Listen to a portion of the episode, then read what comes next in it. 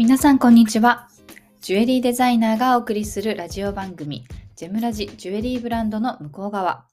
この番組は私杉村萌実が商品のその先にあるものづくりの背景やアイデンティティをシェアしていく番組です。というわけでですね、ちょっと、昨日から、毎日配信をしていこうかなと思っているんですけれども、昨日の配信でお知らせをしました。これまでのスタンド FM の配信の中でも特に、人気のものとかよく聞いていただけているものを、ノートの方にですね、記事としてまとめましたので、URL 一覧みたいになっているんですけれども、今日から3日間はですね、どんな風にまとめてどんなカテゴリーになっているのか、どういった方たちに向けての発信としてまとめているのかということを、それぞれの記事をご紹介しながらですね、ちょっと振り返りのような感じで、この配信はこんな風な内容だよみたいなことも含めてですね、お話をしていきたいなと思っているんですね。で、今日はですね、その配信をまとめた記事全部で3つノートの方にアップしているんですけれども、そのうちの1つクリエイターさんに向けた、配信内容というのをまとめた記事をご紹介したいと思います。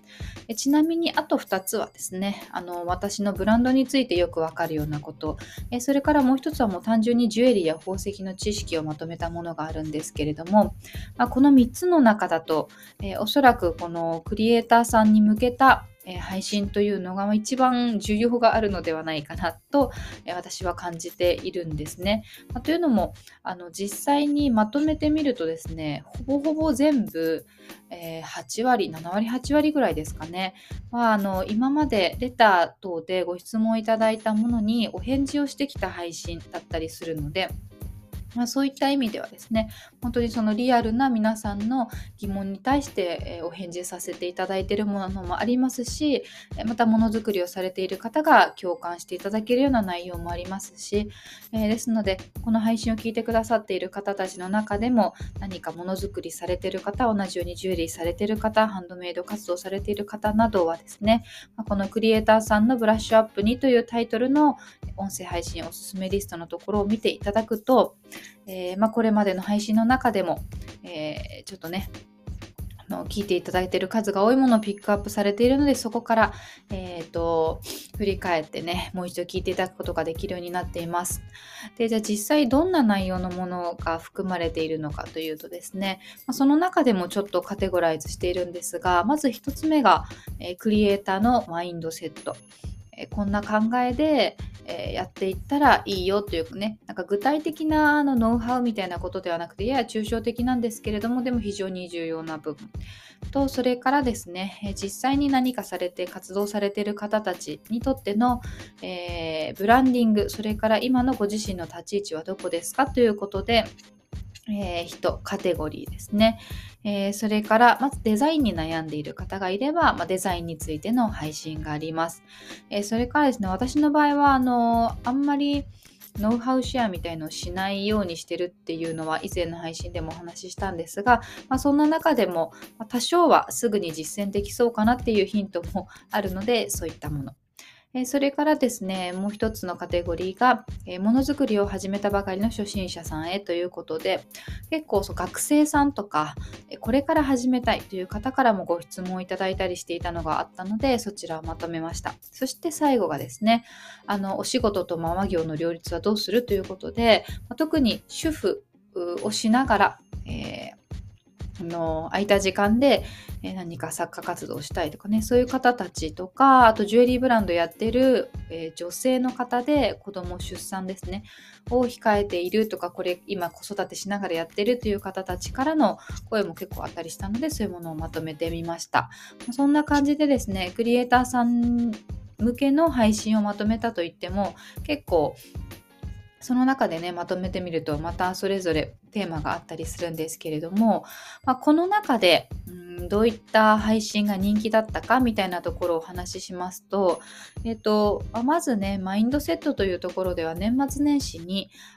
ご自分の自己分析とかをしてみるといいよとか、それから能力を掛け算するとより自分の市場価値を高められるよみたいなお話をしてきたところは全てですね、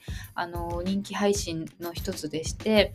よく聞いていただいていたりします。それからですね、ハンドメイド作家のブランディングについて思うことという配信が本当に昔第11回なので、おそらく去年の1月2月ぐらいの配信なんですけれども、実はこれがですね、1年間ずっと、視聴数、いいね数すべて第1位なんですね。で、これはこの時トップページに紹介していただいたっていうこともあって、いろんな方が見てくださったっていうのもあると思うんですけれども、でもそれが1年前にしたとしてもですね、ずっと不動の1位を守っていまして、それだけね、やっぱり気になって聞いてくださる方が多いのかなというものなんです。で、これは何の話をしてるかというと、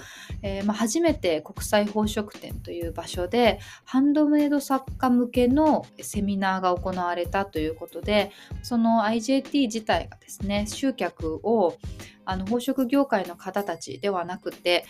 ハンドメイドをされるクリエイターさんたち、とか、副業で、ジュエリーや天然石を売りたい方たちに向けて広げたっていうようなタイミング、切り替えのタイミングというかね、その変化の流れが見えるところで発信したものでして、ただその、ね、今最近ハンドメイドがものすごく流行ってきていたので、長年されてきた方が自分の知識、やり方とかをね、シェアしようというようなコンテンツっていうのは、インスタでも YouTube でも音声配信でもいろんなところで見るんですけれども、そういう発信の中でやっぱりブランディングとかコンサルという言葉が非常によく聞かれるようになってきてですね、その辺に関して私がその当時ね、感じていたことをお話ししている内容です。これはね、本当によく聞いていただけるので、ぜひまだ聞いたことないという方はね、このまとめページから見つけてみて聞いてみてください。それからですねその他に人気の配信はですね、ブランディングとか、に関してのお話の中ですと、選ばれるブランド、選ばれるセレクトショップとか、それから選ばれないブランドの共通点とはということで、私自身がお取引をして、いる方たちとか、また身の回りでセレクトショップをやっている人たちとか、そういう立場の方と話す中で、ショップ側はどういう視点で選ぶのかっていうことをお話ししています。なので、どこか取引先とか委託販売をしたい方とかがどうやったら委託先見つければいいんだろうとか、そういうことの参考になる内容が含まれているかなというふうに思います。それからですね、デザインに関してはすごく配信の数が多いわけではないんですけれども、自分らしいデザインを作り出すとか、それからデザインに悩んだ時にどういう考え方でデザインを考えていけばいいんだろうかとか、特にこれはですね、ハンドメイドで、作品作りをされている方に向けての発信が多いので、ちょっとその人と被ってしまうなとかね、いろいろそういうことを悩まれている方がいたら、デザインに悩んでいたらというカテゴリーのところから、何か気になる配信見つけていただければなというふうに、思います。それからですね、すぐに実践できるヒントというのはあまり配信はないんですけれども、ただここで価格に関しての配信はすごくよく聞いていただいているんですね。ハンドメイドの価格設定の考え方についてとか、適正価格とはっていう配信とか、やっぱり皆さんその値段付けっていう部分でね、少し悩まれている方が多いのかなというふうに、その配信の視聴数の数を見ていると思うんですけれども、ここもですね、これといってルールがあるわけじゃないし、これが正しいっていうものはあるわけじゃないんですけれども、やはりものづくりをしていて作家としてやっていくという場合は、まずご自身の価値を決める、ご自身ができることの価値に値段をつけていくっていうことなので、結構それが欠如してしまっている人が多いかなって私は感じていてですね、デザインに対してお金を取るとか、そういうその自分のオリジナリティに対してお金を取るということを考えずに、ただ作業代という感じで時給計算みたいにしてしまって値段を決めている方多いんじゃないかなというふうに感じるので、そういった心当たりがある方はですね、一度こちらの配信も聞いてみてください。それからですね、ものづくりを始めたばかりの初心者さんへというカテゴリーの中ではそうですね、質問いただいているのは結構学生さんとかが多かったので、本当に右も左もわからないっていう方だったりとか、ですね、なんですけれども、アクセサリーデザイナーになりたい人へとか、次世代クリエイターのアドバイスとかね、そういった内容で本当にその、そうですね、技術ノウハウを身につける前に、まずその先ほどのマインドセットじゃないですけれども、こういうふうな考えでやっていったらいいよというようなこととか、基本的なこととしてやっぱり人と対人で仕事をしていくようになりますので、そういった時に必要なモラルみたいなものだったりとかね、あとはやっぱりプラットフォームは何を販売するのにオンラインのプラットフォーム何を選べばいいですかとかね、そういった内容のご質問をいただいていたりしたので、その辺の回答をまとめています。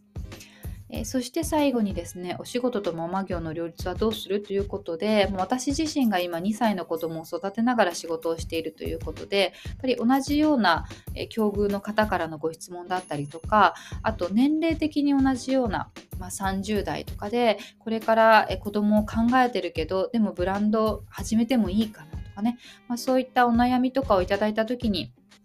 回答したりとか、あと私自身がどういうふうにやっていこうと思っているかみたいなところのお話をこちらにまとめていますので、もしね今、